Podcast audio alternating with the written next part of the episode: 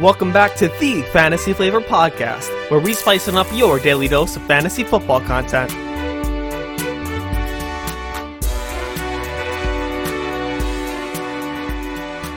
Join Dylan Thomas, Sanat Ansara, and Trenton Roberts as they provide you with player and team analysis, mock drafts, and one on one interviews.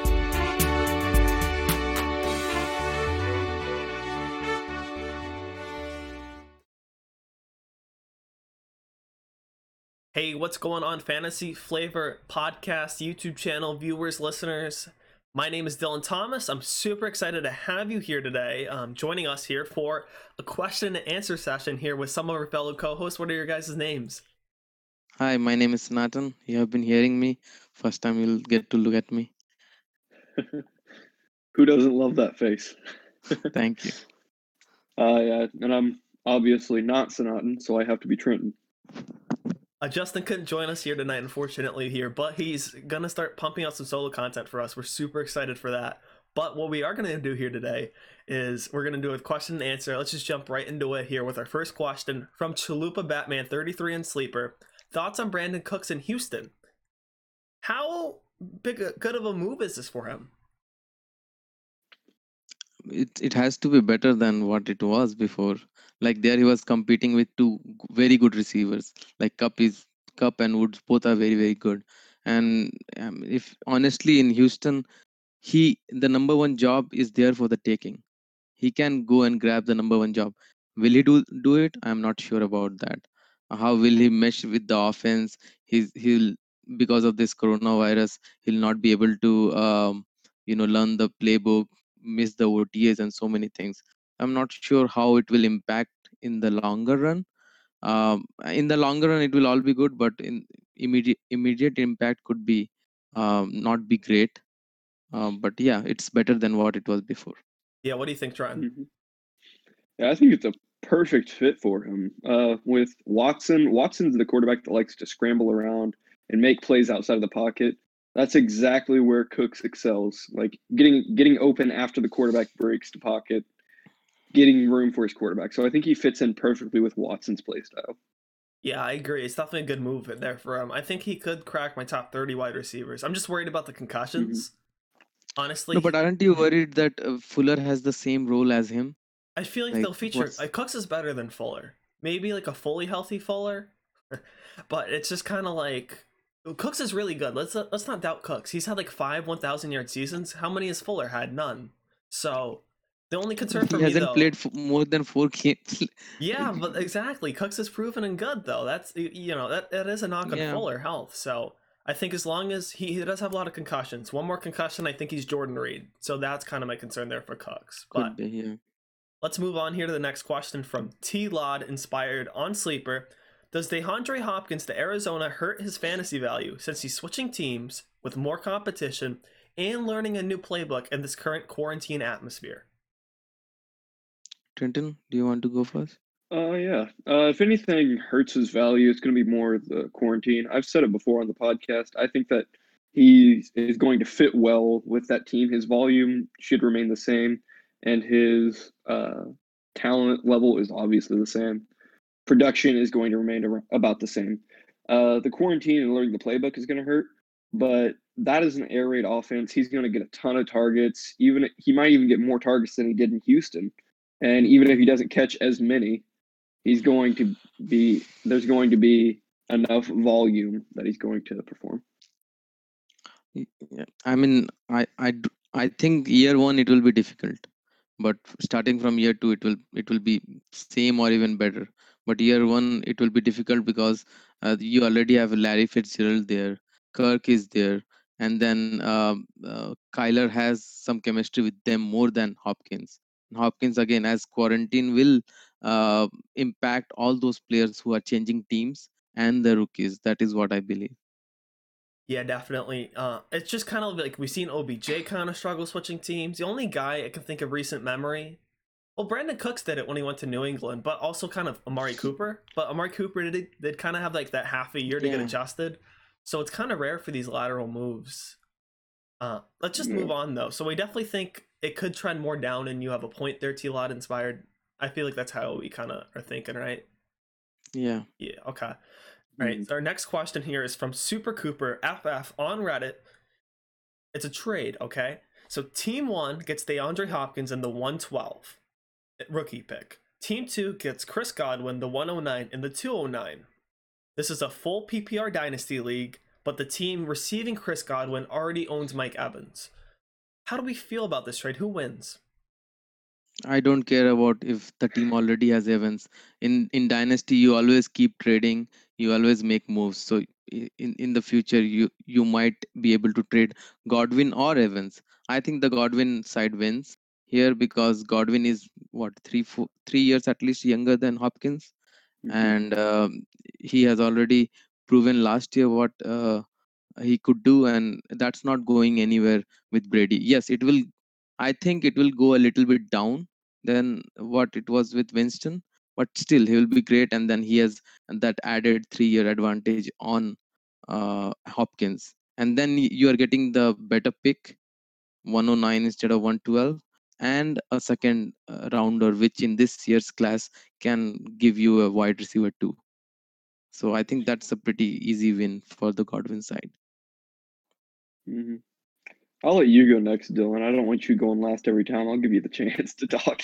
All right, thank you. it, it it is close for me, but I, I I don't like stacking wide receivers, but I do get Sanon's point of like trading. So I definitely would prefer the Godwin side. I also think the 109 to the 112 is a bigger jump than some will think in a one quarterback league. Just kind of looking at how my tiers, I think there's kind of like a clear top nine I'd prefer. So I think you're actually jumping up in a rookie pick tier there in a one quarterback league for me. How about you, Trent?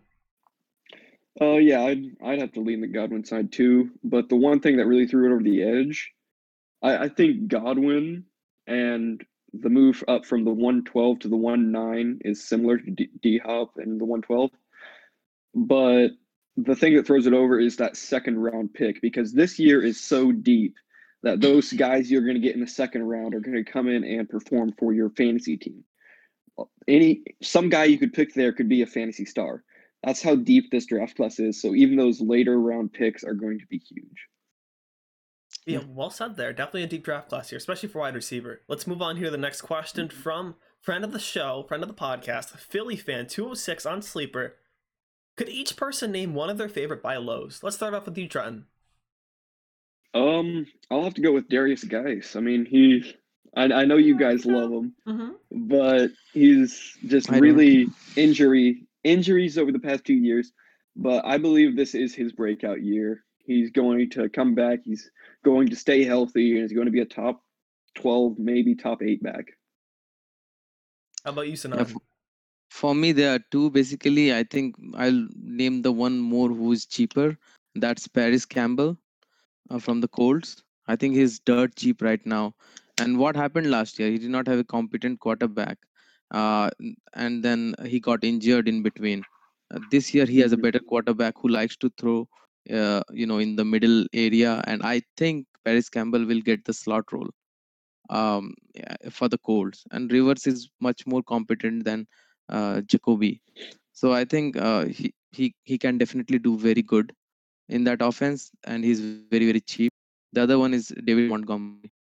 I no one is taking the job from him uh, this year or in the future. I think uh, last year the offense was terrible. This year they will get better, and there will be more opportunities. Yeah, so for me, my buy low would probably be a little more expensive than you guys just to mix up here. I really like Juju again this year. I think with Big Ben coming back, I think there's long concerns, long term concerns once he's gone. But Juju was incredible his sophomore year. What was it like? Over like 1300, 1400 yards, something ridiculous. And Fourteen hundred something, yeah. 1400 something. I Mhm. think he was a little low in the touchdown department seven, but he was tackled a lot inside of the two yard line. I remember that stat a lot. So he was incredible his sophomore year. His freshman year was also pretty, pretty good there for a rookie wide receiver. Mhm. So Juju, s- um, he's expensive. Seven touchdown is not enough, uh, not uh, very bad for wide receivers. Last year the top one was ten touchdowns, so I think seven is not bad. Yeah, seven isn't bad. There's upside there too. Was kind of my Yeah. point. So well said there. But so thank you for the question, Philly fan. We appreciate you supporting the show a lot. Let's move on here to our next question here from Paul underscore Ryan fifteen on Twitter. Who is the most overhyped fantasy player right now? For me, it would be Devante Parker. I think like there are a lot of lot of moving parts there. Um, I'm pretty sure that they'll get a quarterback.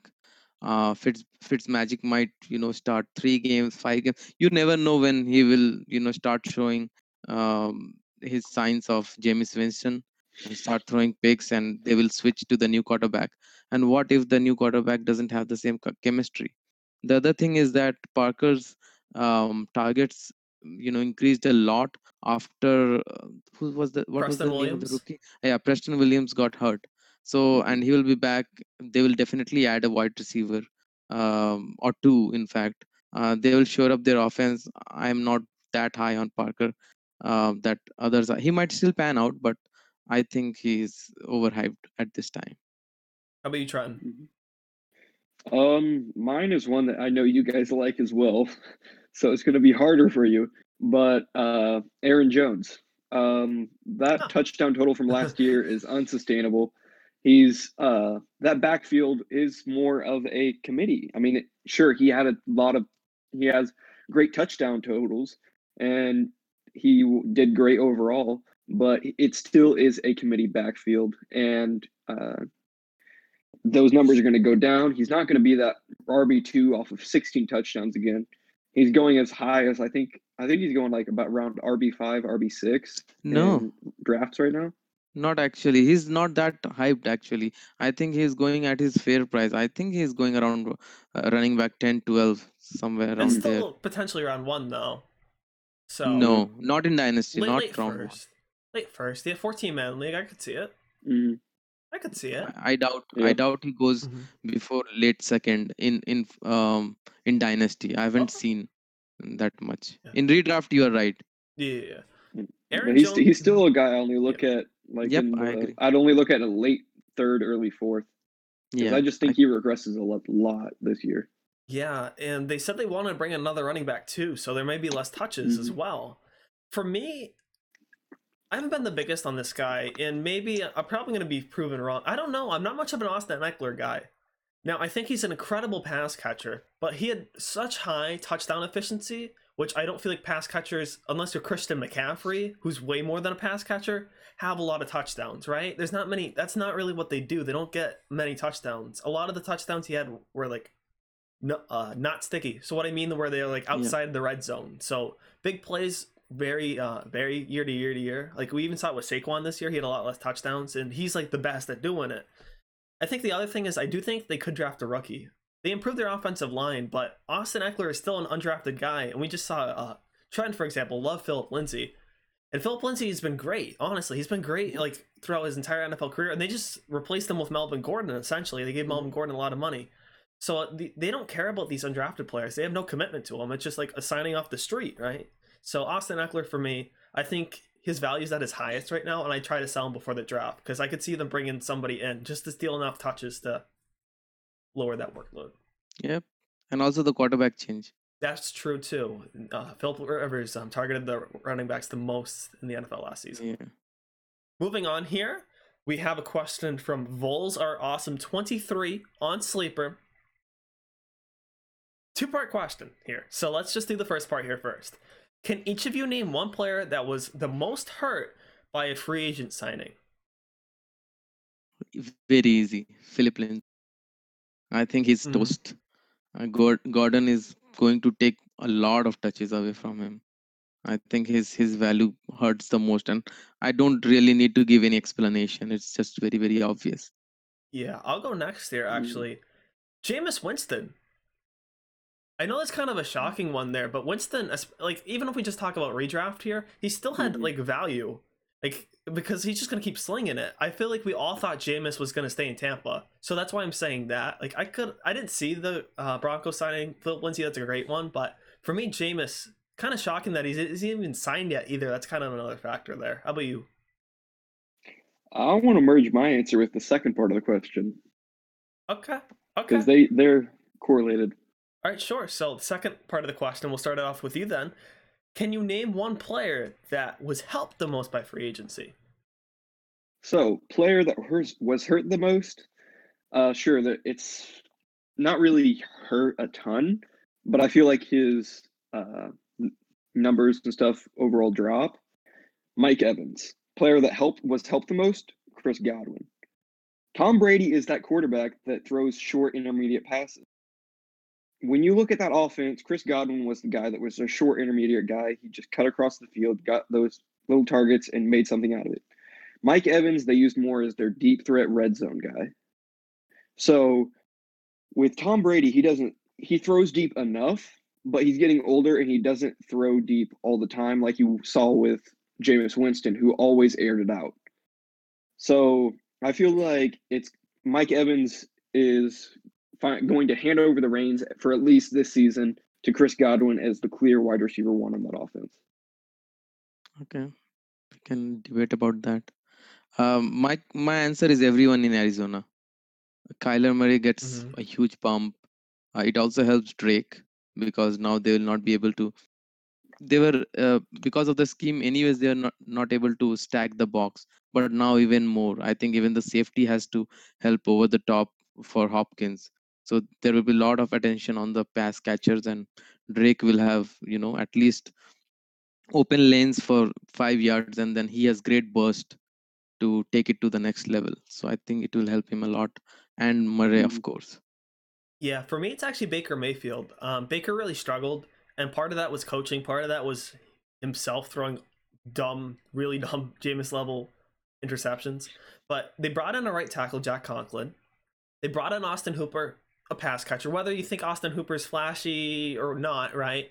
He's probably better than Njoku is. And and keep in mind they didn't get rid of Njoku, so it definitely, it, no matter what, helps him.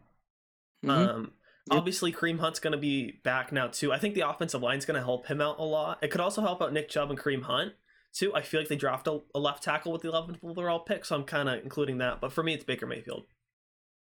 Yep.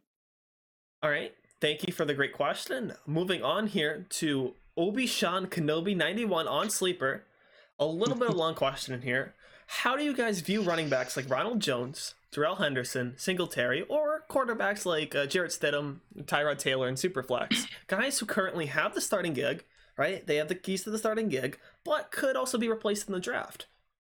Do you try to sell them while they have some value? Do you hold and let the cards kind of fall into your hands, or do you buy them as kind of like a lottery ticket and hope that they increase in value after the draft? Yeah, but uh, I have different answers for everyone. I think for Henderson, I will hold him because I think um, he has the pass catching a- ability, and that can be very, very um, helpful even if it doesn't get the rushing uh, job there. And for uh, Ronald Jones, for um, Stidham, and who who was the other quarterback? Tyrod. Tyrod Taylor. I think, uh, yeah, I think I'll sell those. W- I am definitely sure that they will get replaced, each one of them. I don't think Stidham gets replaced, but that's just what I'm Hmm. hearing for the By Patriots next beat year? reporters. I mean, I don't think it's the long term answer. fair. I I do think he gets the keys though, unlike some like I could genuinely see like a Singletary getting replaced. What do you what are you kind of thinking about this question, Trenton? Um, hold uh, Singletary and Henderson. Yeah. I think you move on from Rojo. Uh, but then uh, Tyrod, you can either move or you can hold. Up to you. But the real big question mark here is Stidham. I think that you hold until right after the draft because I feel like as soon as the draft is over, if the Patriots don't draft a quarterback, his value is going to skyrocket. But as of right now, people are thinking, uh, like everybody's thinking that the Patriots are going to go quarterback and that Stidham won't have that job. Everybody's like, the Patriots have to go quarterback. If they don't, his value skyrockets. But right now, it's pretty low as is. So you you want to wait to see if it skyrockets, but I don't think it goes can go much lower than it already is. Yeah, I'll kind of answer the question generally here. Um, these two guys gave uh, really good, like, specific answers to like those players here, but I don't know what um Obi Sean Kenobi meant. So, like, if I'm answering it like generally here, how I kind of view this is how good is my roster, right? Do I need, and how do you want to construct it? I'm gonna give you kind of like a team building philosophy here. Can you risk this player like just dropping in value, right? Like, so let's just pretend it's Devin Singletary here, sure. Devin Singletary, right? He could be really, really good if it's just him, but like if they Mhm. draft somebody, his value just drops. So, do you want to be safe and do you want to sell him while his value's still higher than it could be? And get something like maybe a more safe player back, uh, you know, whoever that might be. I don't really have my rankings in front of me, couldn't tell you, but um, or do you want to? If you do risk it, I mean, if you have already like a lot of depth, a good starting roster, maybe you can risk it. But it kind of depends on risk management. So I'm sorry that isn't really like a decisive answer, but you're the whoever's watching this, anybody, you're the um the, you're the commissioner of your fantasy team. So it's ultimately up to you. Don't listen to us, right? But we're not we're not your fantasy roster managers. So just keep that in the back of your head. It's your team. Build it how you like. All right. All right. Okay. Um, moving on here. um, we have a question from outside dash skirt on Reddit. Top five rookie rankings in a one quarterback league PPR. I can actually start it off. I haven't started one off yet. Mhm. Um, so my 101 Jonathan Taylor. Pre-draft here, just to keep that in mind. 102 is D'Andre Swift. 103 Cam Akers. 104 J.K. Dobbins.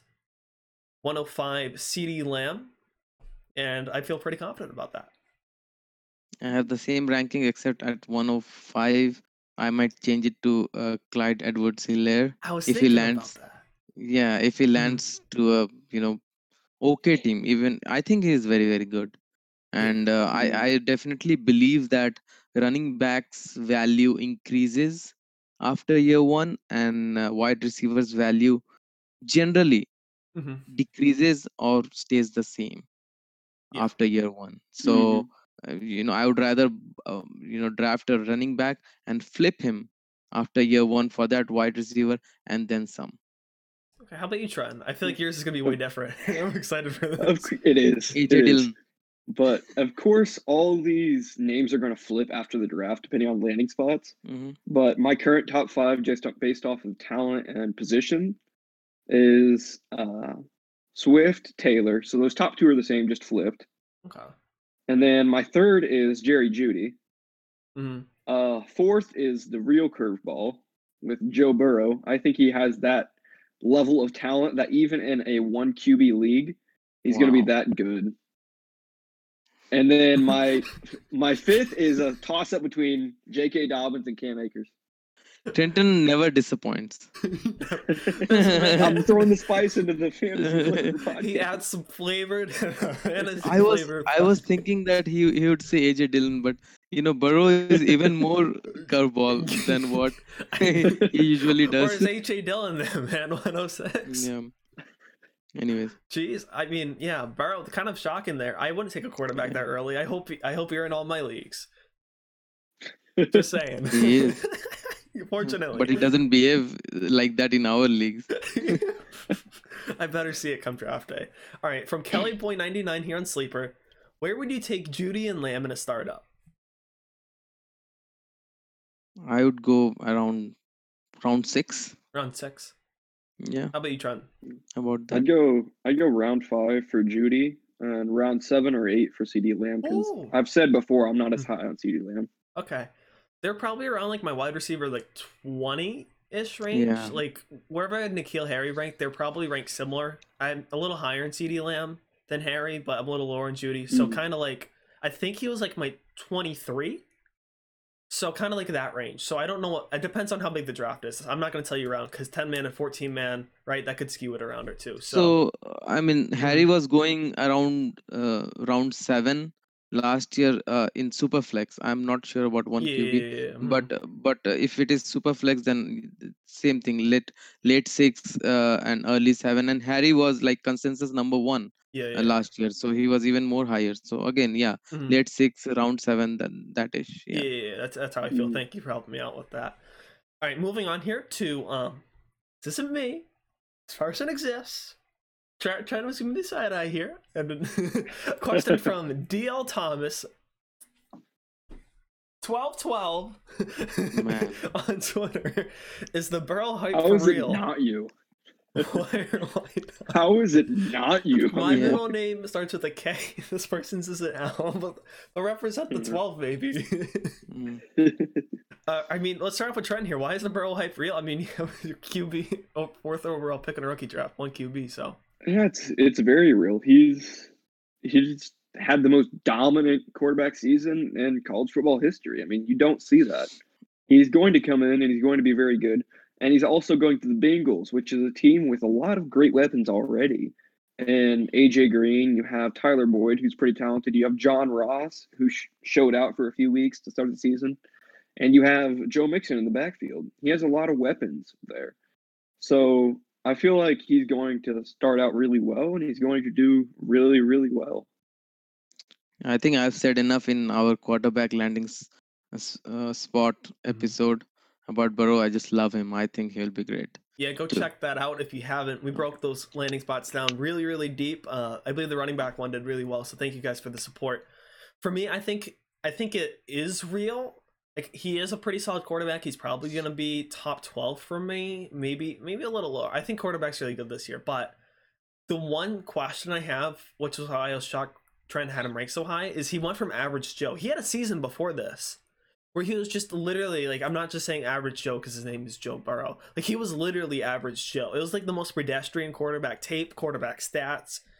And he had all these weapons here before. He had Ja'Marr Chase. He had Justin Jefferson as a sophomore. Ja'Marr Chase as a freshman. So he had Clyde Edwards Helaire even. So like I think it's more Joe Brady than Burrow. Just some, that doesn't mean Burrow can be a bad quarterback, you know, but just keep it in mind. He, like, he's going to a place with weapons. So I think it's a little hyped. I think if Tua was healthy, I'd take him over Burrow though. It's kind of where I stand on that. Definitely the better Brady. Yeah, and and uh, he, not to forget that he could not beat out Haskins for the Ohio- Ohio State job. Yeah, true. that, that's true. You know, Trent, Trent, Trent's trying to like bust my balls, but I already deflated his. So, oh, Saint Burn. All right, next question here. Uh, which rookie will make the biggest splash year one? I got this. Whoever has the highest draft capital, I feel like. So whether that's Swift or Taylor, I feel like Swift might actually have the higher draft capital. I could I, I see Swift going in mocks ahead of Taylor. I still like Taylor more personally, but I think it could be Swift. I'll take the but it could be Taylor if he's drafted round one. So it depends. Sorry. That's a bad answer. I, think the safest safest answer is Burrow, because wherever Oh, he goes, he will mhm. start. Uh, but everything else is dependent on a landing spot. I, It's Mhm. very difficult to answer it right Yeah, now. I'm ready for this AJ Dillon. I'll give you a generic answer. Whichever running back goes to the Chiefs. But I Okay. could I'll also I want to I want to give another position, so I'll give Jerry Jeudy. But I do Mhm. have a big time sleeper. Big time sleeper, Denzel Mims. Oh, okay. I was I expecting really the Not Chiefs love sleeper level. anymore. He's not sleeper anymore. No, not the not the Snellhen. He is He- um but like, like like sleeper wise, as in like guy that you don't think is a top, like t- five, ten, not not one guy that you think will go in the top half of the draft or first round. all right, all right. He is going first round. I thought for Right, but not the top half. I mean, Sanaa No, no, has a he- photo of Denzel Mims and some lotion. No, no, no. bed But every- I- I'm sure he will go first round. Book it. Mhm. Okay, He's okay. gonna he's gonna go to the first round, but he's not going top half of the first okay. round. Okay, Yeah. okay.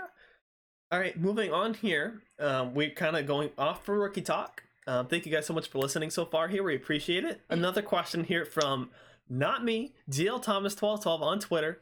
Um, our good friend Justin and Buck's friend. That's where the question came from. Um, should we expect Marquise Hollywood Brown to have a big year this year? So let's start off with the Ravens fan. What do you think, Ravens expert? Like big, if if you mean compared to last year, I think yes, because last year in general the wide receivers did bad, and uh, he yeah in general they were What? down. No, Yeah, no, yeah. no, no, no. This was a terrific year for wide receiver. We had Terry McLaurin. Last- we had Deebo Samuel. No, no, no. I'm I'm saying Oh. the last year wide receiver scoring was down in general. So uh, Oh, this year it, okay, it's it's due for a bounce Mhm. back. Yeah, but the So, yeah, if you were. do- mhm. In, yeah, but if you look just at the stats, maybe uh, of course he will do better than last year. But I don't think uh, what people are hyping up so much. I'm not that hyped up on uh, Hollywood because he's not the primary target there, and their philosophy is run, run, run. Uh, the quarterback runs, the you know fullback runs, the backup quarterback runs, uh, the the running back run, everyone uh, runs around there and then they whenever they throw they throw to all the weapons uh, they Mm. spread out so i'm not that high like the market is Um, I'm not as high either. I'm a little worried about his health and his Lisfranc injury. Um, that has some long term Nah. concerns. It just has some long term concerns. Um, I've heard from some fantasy doctors. Um, he- I feel like he might be a better real life player than fantasy football player. Kind of like how we see how we're kind of talking about Henry Ruggs, kind of like him, kind of like even like John Ross. I think he's gonna have a better NFL career than like John Ross, but Yeah. just kind of like their roles aren't the most fantasy producing. hmm John Ross is a Yeah. low bar. Yeah, I'll, I'll say it's not going to be like a huge year, but it'll he'll go over a thousand yards, over six touchdowns, or at least six touchdowns. to Be That's a, a good 20. year. That's a big year, That's, that's a good year, but that's not huge. That's huge, you- like- man. Next, like there's going to be wide receivers with 12, 1300 yards. I think he just barely breaks a thousand, six or seven, maybe eight touchdowns. So and he'll be in that top 15, top 20 wide receivers, but he's not going to be. It's not going to be a huge year. Yeah. Okay. I I I'd be very happy as a Hollywood Brown owner if those Yeah, that if he cracks so. thousand and Mhm. six to eight touchdown, that's pretty good to me. Yeah, pretty good. Moving on here, we have a question from Outside Dash Skirt here on Reddit. Does Josh Jacob catch passes next year? I'll actually start this one off here. I, I feel like talking a little bit more first. Um, I have two points here I want to make. Um, so there was running one running back that's gone now. Deon, DeAndre Washington went to the rival Yep. Chiefs. So I yes, more pass catching opportunities kind of open up. He really wasn't being used much though when him and Jalen Richard were all three of them were healthy though. That brings me to second point. Jalen Richard um, is still there. They re-signed him. And that was their third down passing cat, pass catching back. And he is Jalen Richard is good at that. Like for real life football, he's good at that. So why are they gonna take that away from him? But Mike Mayock did come out and say they were purposely not using him much on third down to try to like slowly ease the running back into the system. So I just want um, owners to keep that in the back of the mind. So I don't know because the GM is saying this, but he's not the head coach, and then it's just kind of like they kept Jalen Richard. Why would you do that if you want Jacobs to be your three down back? I think it was more of a pass blocking thing. Th- He did not learn all the nuances of that, and uh, Mayock is expecting that in in this off season he will learn uh, how to pass block better, and then he can be the third because he, he was one of the most uh, you know dynamic pass catcher pass catching running backs to come out of college in recent years, and uh, they are not giving him mm, pass catching. That's very very surprising. So I'm pretty sure uh, they signed Jalen Richard as a you know insurance policy that what if jacobs doesn't learn uh, how to catch passes or if he gets injured the amount of workload that he has so i definitely think the pass catching increases by a considerable amount I'd, I'd say it's going to be more than last season for sure, but I still don't think he cracks that top 12, top 15. I think he's he's not going to be that PPR value. He's going to put up points on the ground, but he's not going to get you a ton of value in PPR. Yeah, it's unfortunate because he was a really talented pass catcher coming out of college, honestly. So it kind of sucks that the Raiders could really give him the keys, and he could be like a top five fantasy running back, especially if that Mhm. line plays like they did last Yep. year. Um, I don't. Actually, what happened to Richie Cog- Incognito? Sorry to to digress here. Does anyone know if he's still in the Raiders? I think so i think they are Uh, retaining all the offensive line Okay. linemen Can someone the look other at- thing is that Yeah. they did I not got have a wide receiver which they will get this year and that will open i think he he faced a lot of stacked boxes last year so his rushing will definitely benefit and maybe receiving too hmm Trenton, do you have the answer? I'm just curious. Um, Sorry, side, side digression. yeah, he's here. he's still going to yeah he's he's on the Raiders still. he signed a two-year, fourteen million dollar extension Mm. with the Raiders. Okay, okay, I didn't know. I couldn't remember. So, I yeah. remember he was a free agent or was going to be. Okay, moving on here. Sorry. Question from Taco Enabler Two on Reddit. A few things here. So the three running backs we're talking about here are Devin Singletary, Miles Sanders, and David Montgomery. So let's Mhm. just quickly just kind of fire these off. Highest ceiling, I think it's Miles Sanders. yeah Mm. We all agree on that. Okay. Lowest Yeah. ceiling for me, uh, David Montgomery. Yep. yes Highest floor, Miles Sanders. yes Mm-mm. I'll go with David Montgomery. That's true. He does have more touches. I'll give you that. But I th- I, no. I'd say he has he has the lowest ceiling and the highest floor. You know what you're getting with him. no but no uh, when you talk about him with the floor guys. we are not They're going to go we're talking about fans- fantasy points and he doesn't catch that many passes like uh, for a floor in PPR leagues, it's always the uh, the running back that catches passes. That's the floor we always talk about, and that's why you always want to draft and you know trade for a pass catching running back because they give you that you know safe floor, four catches, four points right there. So I think definitely Sanders is the Mhm. safe I think floor there. Sanders is safer too now because now he's not in a committee anymore, and we saw how good he was uh, when Jordan Howard was injured. So, all right, but this one, what could help slash hurt their value in the off season? Um, well, off season's pretty much over here minus the draft, so I'm only gonna kind of answer this because Singletary because I think the other two are solid. Um, I don't see their roles changing much. Maybe the Eagles could draft somebody. I don't think so. But Yeah, Singletary happen. does do the single does Singletary get competition? I think that's kind of the main part there for me. I don't know about you guys. I think he does. but They they Yeah. wanted a running back even in free agency, and they are definitely going to draft maybe AJ Dillon. Yeah, I think AJ he, he would be the perfect Mhm. complement to Singletary. Yeah, Jonathan Taylor. If they want to go early too, like Uh, I think he's going to the Ravens, man. You want to show us what jersey, what shirt that is? yes. But yeah, Oh, I, I don't think they go running back early. I think that they get Mhm. definitely go for one late, but I don't think they go one early. And so I Mhm. think that he's still going to be that clear lead back, hmm but he could certainly have a little bit of competition for touches. All right, definitely next question here. We have a lot of AJ Brown questions here. Uh, definitely, probably one Yeah. of the most polarizing. Fig- I didn't realize how polarizing he'd be. He put up a thousand yards his rookie year. Most of those guys who've done that have been great fantasy for their career, but I don't think he's polarizing. I think he's just very very hyped, and people are just Mhm. scared. Do we should, should we pay that much? You know, Okay. price. Yep. So DL Thomas twelve twelve once again asks on Twitter, will AJ Brown regress?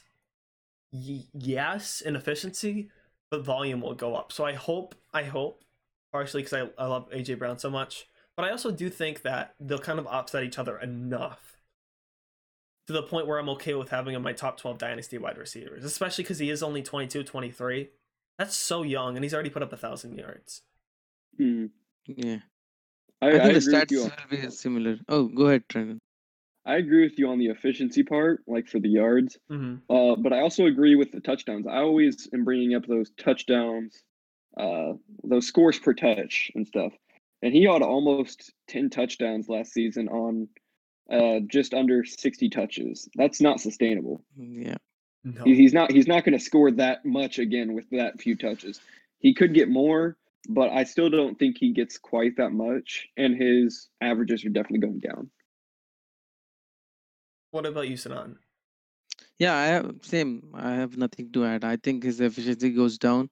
The volume will go up, obviously, and I think the stats will be similar. And since uh, the wide receivers were down last year, I think ultimately in the rankings he might go down, Mhm. but the stats will be similar. Here's the thing I think people are confusing with Brown. Brown isn't just based off of that like that ranking wherever people are putting him. I've seen him go over Mike Evans. That's a little controversial. I get that, but like uh like the reason why he's going so high is also because he's 20 like 22 23 and just put up a thousand yards as a rookie.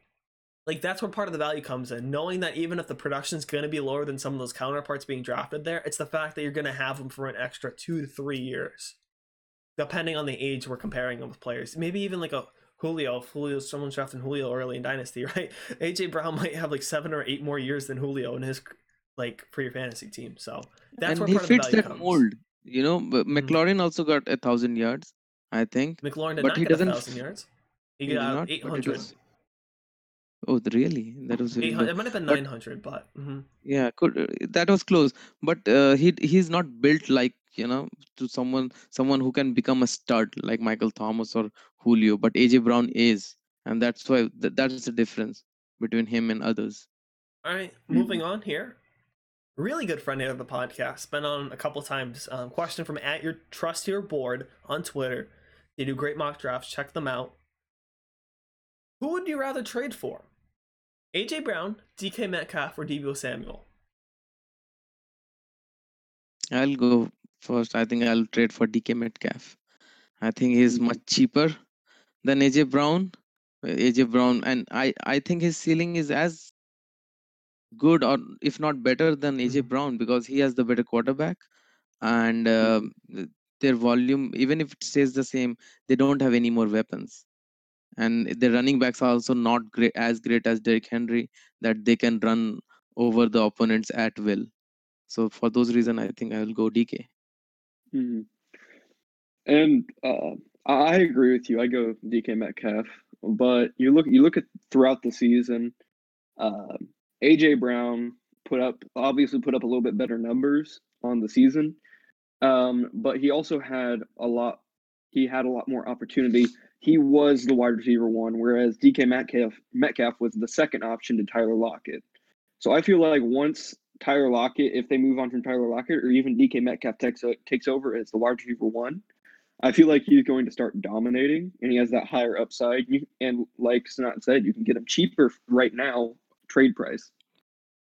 Yeah, definitely great point there. Um, for me, you guys kind of said everything I was going to say. I was going to say DK too. I think he's the blend between Deebo could have competition. Maybe they draft uh, Henry Ruggs, CeeDee Lamb, Jerry Jeudy. That hurt Deebo a lot. Um, and then AJ Brown just really expensive. So I'd rather have that middle option with the high ceiling of the three. Speaking Mhm. of kind of high ceiling here, um, just quick answer here. We already t- talked about both these guys here. Who would you rather? Who do you have being better down the road five years from now? DK Metcalf or AJ Brown? I'm still gonna go AJ Brown. I'll go Metcalf again. I think he's Mhm. tied to the best quarterback in the league almost, and uh, that will not change because of the rookie deal. And I'm not sure what will happen in Tennessee with the quarterback situation. So Mhm. that's why.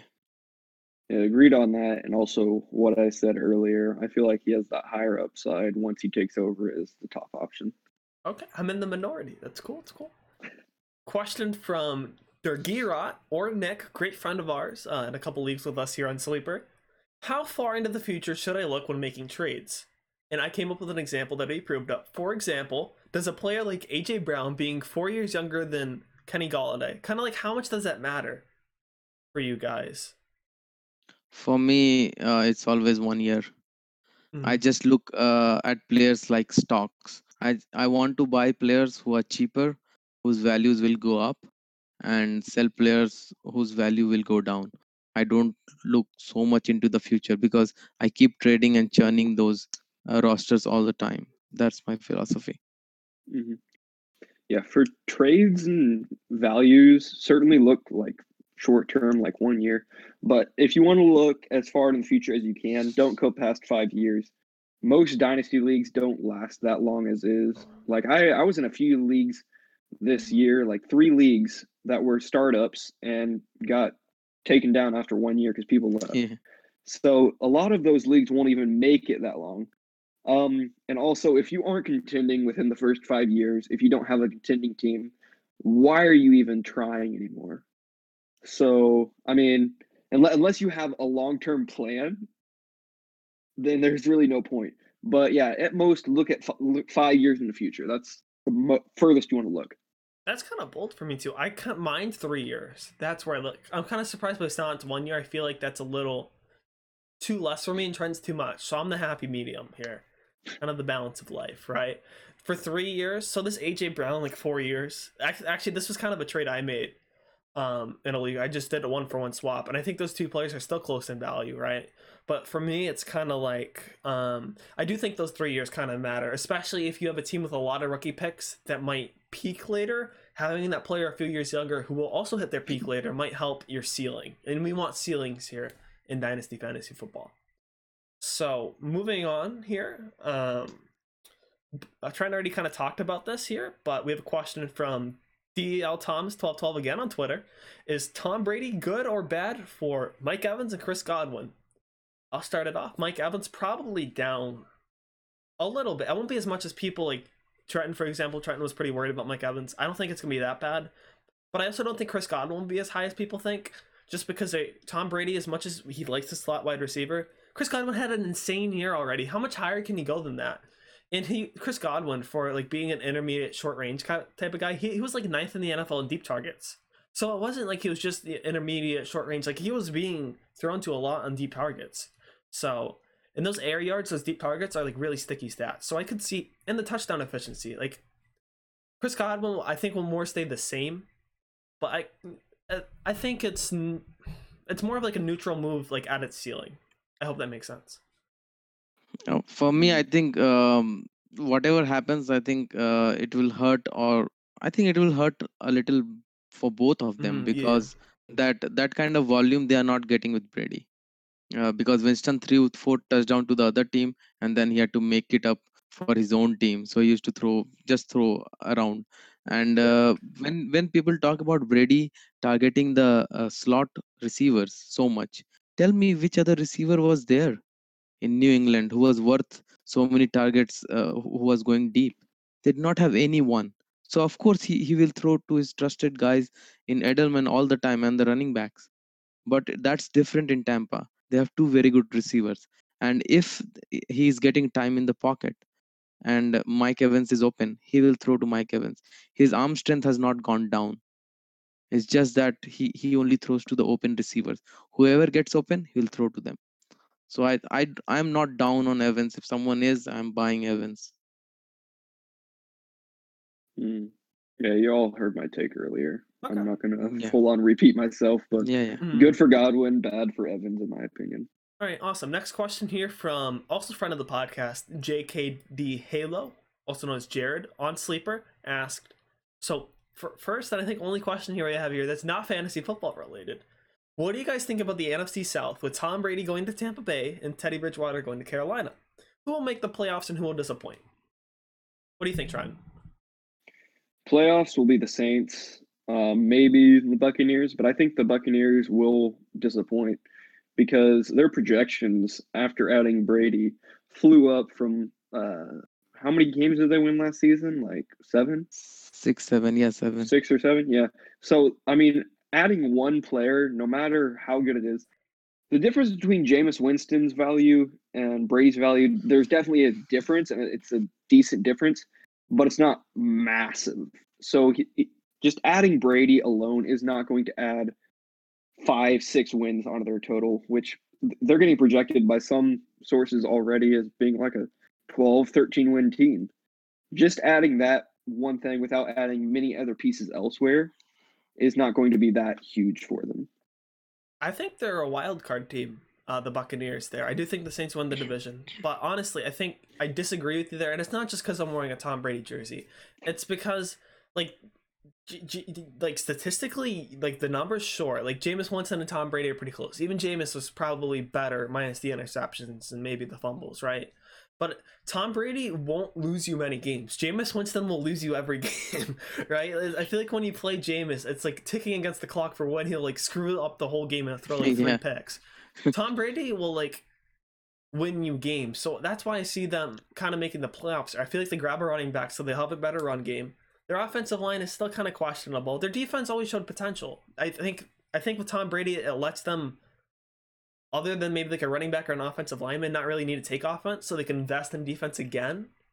And Bruce Arians is a pretty good coach and Tom Brady just brings a culture. I think Tampa Bay's been missing a culture. And the playoffs have one more extra spot too. Remember, it's because of the new format. So I could even see Atlanta kind of sneaking in too if they can get their defense right. But I, I do think the Bucks Mhm. make the playoffs. Maybe nine and seven. I think ten and six. That could be good enough to make the playoffs with this new this new format. I believe they are at least winning 11 games. Whoa. Um, yeah, and I think uh, the you remember what happened with Chargers and Chiefs a couple of years ago when they both were you know trying to win the division and it came down to week 16 17 Mhm. I think that might be the case between them and Saints. Uh, I think their defensive coordinator is excellent, and uh, that's why the defense will play very well. And Brady is not going to lose you games, as Dylan said, Yeah. and they might even win the division. That's what I believe. Don't sleep on TB12. What can I say? Uh, Car- Carolina, I think, will be the worst team in the division, though. I think they're number Yeah, one pick. We I'll- didn't talk about Mhm. Carolina. at all. I just Yeah. wanted to throw that out there. Question from Taco Enabler 2 here on Reddit. Interesting question. Why are certain people in a league, or in like any league here, kind of like opposed to trading? I get where he's coming from. I mean, I've run into leagues where they just don't want to trade at all, or like they're just inactive. One, if they're inactive, they should probably be kicked unless there's a real life reason, right? I wouldn't want to be in a league with a lot of inactive people. I might have to leave a league or two that I still haven't left. Probably should leave before the draft, just because they're not active, right? Activity is really important in a league. But something I feel like people need to keep in mind is realist, kind of like realism here. It's the fact that most of the time, unless they're taking over like um, an abandoned roster or taking over for a roster, right? They drafted their team. They have emotional values in these players, right? You don't you don't just draft the player you don't like. Like I talked about how I was lower on Ekeler. I'm not gonna have Ekeler in many leagues, right? like you draft player, I'm gonna have players I like, like Juju or like AJ Brown or like Joe Mixon. You know what I mean? Saquon, right? I mean those are big names, but you know what I mean and maybe a second part to this is kind of look yourself in the mirror. Are you kind of sending like unfair offers? Are they interested, or are you just trying to, um, you know, really like win the trade badly? You got to make it fair. hmm Yeah, that was cute listening the fair talk from you, Dylan. But but yeah, Not I as bad agree as with some you. people here. Yeah, I think some of the uh, players are just very scared th- that you know they are not being taken advantage of, and if they don't have like very good knowledge about the player values, they might just you know prefer not to uh, trade at all instead of losing a Mhm. trade very bad down the road. Uh, That might be one of the reasons. Yeah, I th- I think that the one thing that most people fail to do in leagues, which causes people to not want to trade, they don't get to know their their league mates. You need to go out there and like open up chats with them, talk to them, talk fantasy with them, ask them trade advice, Buy them a get coffee. them comfortable with you. Get them comfortable with you. If they aren't comfortable with you, they're less likely to deal with you. And Yeah. so yeah, you have, you have to get them comfortable. You have to work on who they like, who they don't like, and then work from that list of players. and then rape them. Yes, that's how I do. I mean, I don't know if that was fantasy football trade advice or dating advice here from uh, Love Doctor Trenton Roberts, but Yeah. get them comfortable, and then pull out the trade rape. Moving on here, Slide we're not talking trade rape here with this next question. Sorry. Question from Little Oregon, Big M, on Reddit. I'd like to hear discussion about trade etiquette, such as making the initial offer, negotiation, when to give up, time to respond to an offer, and how many offers are too much for the same player. So, I mean, Love Doctor. I mean, you seem to be pretty good at this whole trade etiquette thing. I, I feel like I just covered most of that, but I'll talk on the last few points. Uh, you want to respond to the offer. You don't want to let it sit for like a couple days. I mean, if you, whenever I get an offer that I really don't like and I don't want to counter offer or anything, I leave it. I just leave it and let it keep sitting there. And so until they eventually take it down, or maybe I decline it like a week later, that's how they know that I don't want to do anything. But if you really want to deal with somebody, get it within a day. Figure that out. Yes, I know I- it sounds kind of mean. You just shut up. But uh, uh, Left him on many a offers Trent's are- the type of guy to leave a girl on No one even bro. spoke. Dude, You you were the one speaking and telling others to shut up. Dude, you're the No. type of guy to leave someone on read. You're telling him to leave him on. I'm a No. guy. I get left on red all the time. That is the worst thing you can do. Get out of here. Yeah, I have a girl. I'm fine. But uh, but uh, how many offers are this? How how many offers are too many offers? Did you say for the same player? Um, Ask I Jiggy. know. If you get if if I get like five or six offers for one player without me counter offering, it's kind of questionable at that point. yeah, You I would? I would like to add that uh, you know when you want to trade for a player, look at that uh, look at the trade partner, look at his Mhm. team, see what sure. uh, what areas he needs help. Don't don't look for a trade just to benefit you. Make sure that it Mhm. benefits their team. Suppose you want a receiver, and you look at their team and they they really need running backs. M- Even if you are short at running back, maybe you downgrade downgrade your running back and upgrade your receiver, something like that. Make it a Mhm. uh, you know make it a habit that you also think about their team and not just yours. Well, And, I and don't. going off of that, yeah. That goes back to getting to know the person. I mean, once you get to know them, you talk about like who they like on their team, who they don't like on their team, Mm. who they like on your team. That can get you t- little pieces here and there to put together a deal that they like and you like that benefits both sides. Yeah. For example, if I have AJ Dillon next year, sometimes, but you know. I'm going to sell AJ Dillon to Trenton for like four first round picks. Yeah, like Done. you can you can take him with Chase Claypool, bro. Like all yours. I'm good. Yeah, Um, no, yeah, no, but, great point. Trenton. Yeah, Great point. For I me, agree. it's a f- it's like a few things here. For me, one, I kind of prefer to like go into the DMs and I kind of ask, you know, like what players are you interested on my team? Like, let's not waste our time. Like, here's some of the players I like on your team, and I kind of want this player. Who do you kind of like on my team? And normally they'll be like, if I want someone like Diontae Johnson, they'll be like, oh, I like OBJ. I'm like, don't do that. Don't be that guy. That's gonna be a waste of time.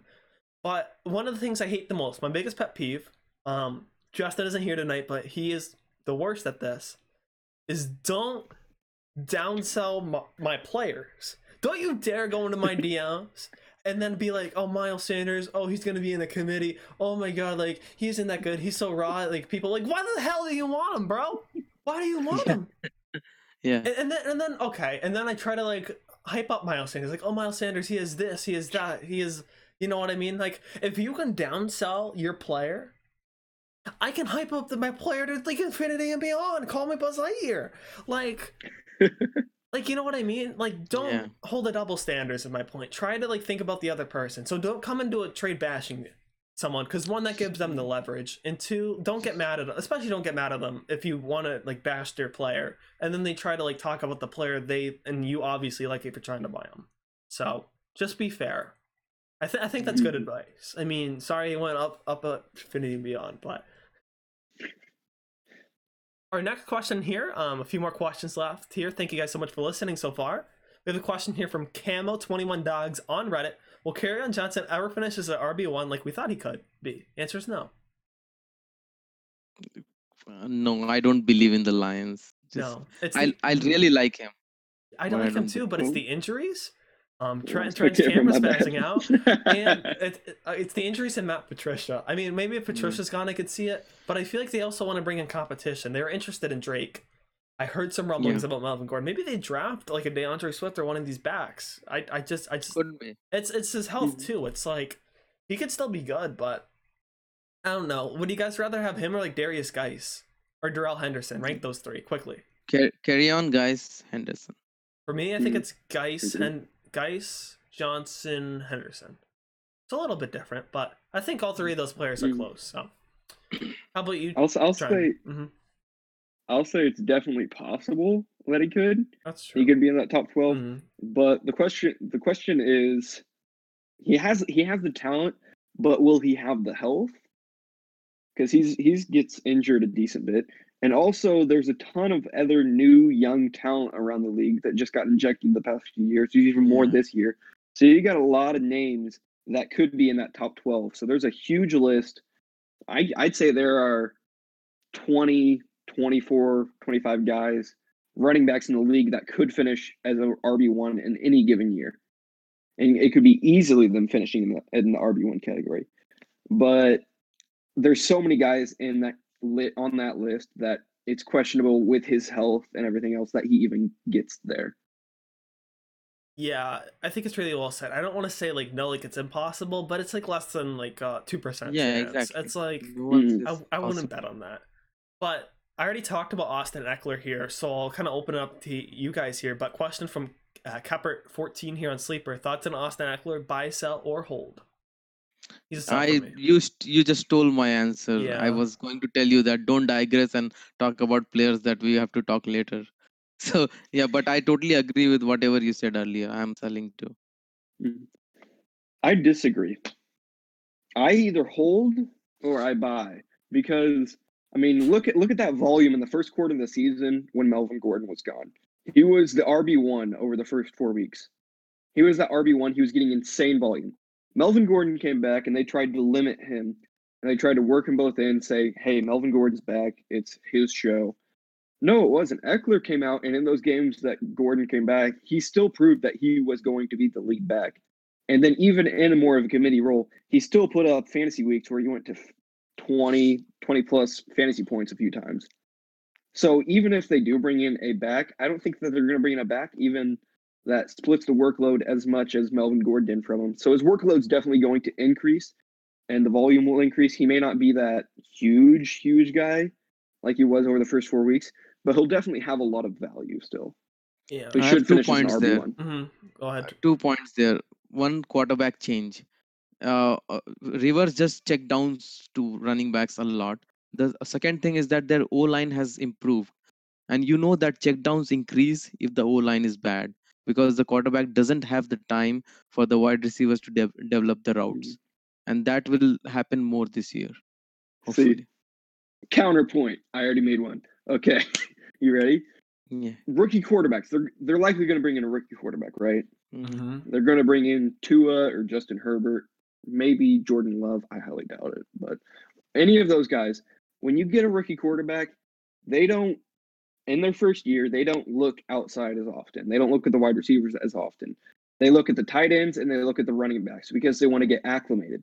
So his volume in the passing game is still going to be there and it's still going to be great. That offense is going to be similar. So it's still going to have a lot of volume. And I think that you you mentioned that the uh, O line got better, so that might drop his volume in the passing game. If anything, that helps him in the running game too. So his Yes. running volume will go up, and his uh, averages will go up in the running game. And even if it drops a little bit in the passing game, he'll make up for it in the running game. Okay. Okay, yeah, definitely. I get where you're coming from, but I also feel like Tyrod Taylor and Philip Rivers are two completely different like systems. Like the offensive, the offense is gonna get worse, even with a rookie. Like you have really high expectations for rookie quarterbacks. Like even Kyler Murray. I remember you guys were so confident about him throwing for over four thousand yards, threw for like thirty five hundred, and he was really good. He won Offensive Rookie of the Year. So I don't know. I'm not I, as lofty I have as a that. follow up question though. Yeah, yeah, yeah. Uh, Ekeler or Drake in Dynasty? Drake. Trenton? I go Drake too. Uh, same tier. There you go, I can Kenyon go either Drake way. Trooper. Let's move you on. go, I go. can go either way. Yeah. Okay. I mean, question from PM. I'm an Ekeler truther now. Okay. question from PMC Ready. I'm gonna guess that is redraft Mm-hmm. value. Redraft here, so important for running backs such as David Johnson and Le'Veon Bell. I don't mind Bell as like my running back, or even DJ as like my running back, like four if they're there. But Mm-hmm. Mhm. otherwise, I don't like older running backs because I like shooting for upside. And in Mhm. redraft, I'm taking um, DJ over Bell. Yeah, that's fair. I mean, Le'Veon, both of them are gonna have a lot of volume. I feel like Bell's O line improved, but um, Adam Gase. Yeah, I know. They'll both go in the first five rounds uh, at minimum. But like you said, you look for those upside players. You look for the younger players, even in redraft, just because they have that higher upside and potential. You know what you're getting with these guys. It's not going to be spectacular, but they're the type of guys that if you have a RB1 that you know could blow up and could uh, also underperform, you want that RB2 or RB3 that could come in and give you consistent production. That those are the guys you look at. Okay, awesome. Um, question here from friend of the show, Titans fan, one three one on sleeper. What do you guys see happening with the Seattle backfield? Rashad Penny towards ACL, uh, Chris Carson recovering from a hip injury, I believe, and then you have um, what do you kind of do with those two? And um, or do you think they draft somebody else? How do we kind of break down this backfield? Let's start off with the I- uh, kind of half Seattle half, fan? half Seattle fan. yeah, uh, I think they, they will definitely draft a running back yeah. because they were they were looking to add a running back in free agency, and um, they could not do that. So, uh, and Carson is a free agent next year, I Yep, think. mhm, exactly. So I'm I'm not I don't think they will sign him uh, uh, to a contract after that, and then they will bring a younger running back this year, you know, and uh, those two are injured. They they'll not be sure if they'll be back uh, to health in the time uh, for the Mm. uh, season. So I, I don't see. I think Carson's value will go much down after this year, and Penny's value is also not that great. I would sell See, Carson for sure. So you bring up good points, and you kind of squashed my points, and now I'm rethinking it all. But uh, Come I'll just say what side. I had initially. I think that Chris Carson is still going to be the lead back, and that uh, Rashad Penny is going to be that change of pace get back. I don't see them really going after a running back in the draft unless it's a later round running back. Because they have two guys that could both those guys can perform as the top option. So, and they have other holes elsewhere that they're going to need to fill in the earlier So I think that they don't go running back early, and therefore their value remains the same. But you also did say that he could be gone after the year, so that's concerning. But for this year only, I think it's you love those contract year players. You always want to go after those contract year players if you can, because they almost always perform really well in their contract years just to get a better contract. They they do their they play to the best they can. Yeah, maybe in redraft, but then you look at Melvin Gordon, how'd he do? Yeah. Look at Le'Veon Bell. Oh wait, he was sitting out the whole year. And look at the running back talent that is coming in the league. You Mhm. think Yeah. they will get Yeah. another job after this? This year is great. Next year is also good. I, I Mhm. many many people will lose jobs. So I'm I'm staying away with from you know uh, talents who are in their final year who are not elite, not Joe Mixon or CMC, but who are Dalvin not Cook. elite Yeah. and Keep Dalvin Cook and hammer. Kamara. But uh, apart from them, I am trying to you know move them whenever I can. I think I- it's I still Seattle's think- also like a best player available team too. That's what I think matters too, because some of these running backs might Yes. slip. So if it comes to that, I think that's that's why they may grab one early. and they are also you know best player for opportunity they don't care who who you are where you are taken if you are the best on the team you get the opportunity Yeah. I still think though that Chris Carson is a really good back. He's not going to catch a lot of passes, but he's a really good grinded out back, and he'll get volume on any team as long as he doesn't go in as a backup option on most any team in the league. He'll get enough volume to still be at least an RB four after this year. He was a sixth round pick too. I would be ex- ex- shocked if they signed I him think. seventh. Yeah, maybe even be Mm. seventh, seventh, sixth round pick, Yeah. uh, late. I Mhm. think it's seventh. Yeah, I'd be surprised if they signed a seventh round pick to a long contract, especially a running back with the signing Yeah. day. Mm. But final question here from Seatown Ball, who's friend of the show, also hasn't been on yet though. Unfortunately, maybe one day we'll see. Um, where do you guys value Julio Jones? What would you do if you have him? If you don't have him, are you looking to acquire him? No, I do not want to acquire him. He is my dynasty wide receiver 17. Um, I'd rather sell early on him than wait, try and try to sell him to me earlier for Leonard Fournette in a 0.5 12 team dynasty PPR league. I said, get out of town. I'm good. yeah i'm i'm not selling julio because you are not going to get the value that julio deserves right now true. and i'm not Mhm. buying either Mhm. uh, if i have him i'm riding him out and if i don't have him uh, and i'm a contender maybe i'll try to buy if someone uh, like uh, dylan who wants to sell him bad i might get a good deal but uh, i'm i'm not selling him because his no one respects his value right now honestly it's very Mm. sad to see Yeah, I can't sell him by the way because I've already sold him if I had him because I knew I knew this was gonna happen with the age thing, so I tried to sell him as quickly as I could. Like last but he's offseason. elite man i He think he elite. still has two two to three years if you're a contender That's he fair. will help you a ton But he is better in like like he's not like a bad fantasy asset, but like he's also better in real life than he is in fantasy. He's one of those are, type are you guys. crazy he he has been He top is- five he- for the for the past five He- years man He he, has is been the top five best wide receiver real life wide receiver, but that does not mean he's the best fantasy, fantasy, wide receiver. i'm Uh, talking no about matter fantasy what, no matter what, my point's true because he's the best real life wide receiver, and he's not the best fantasy wide receiver. He's not the number Why? one.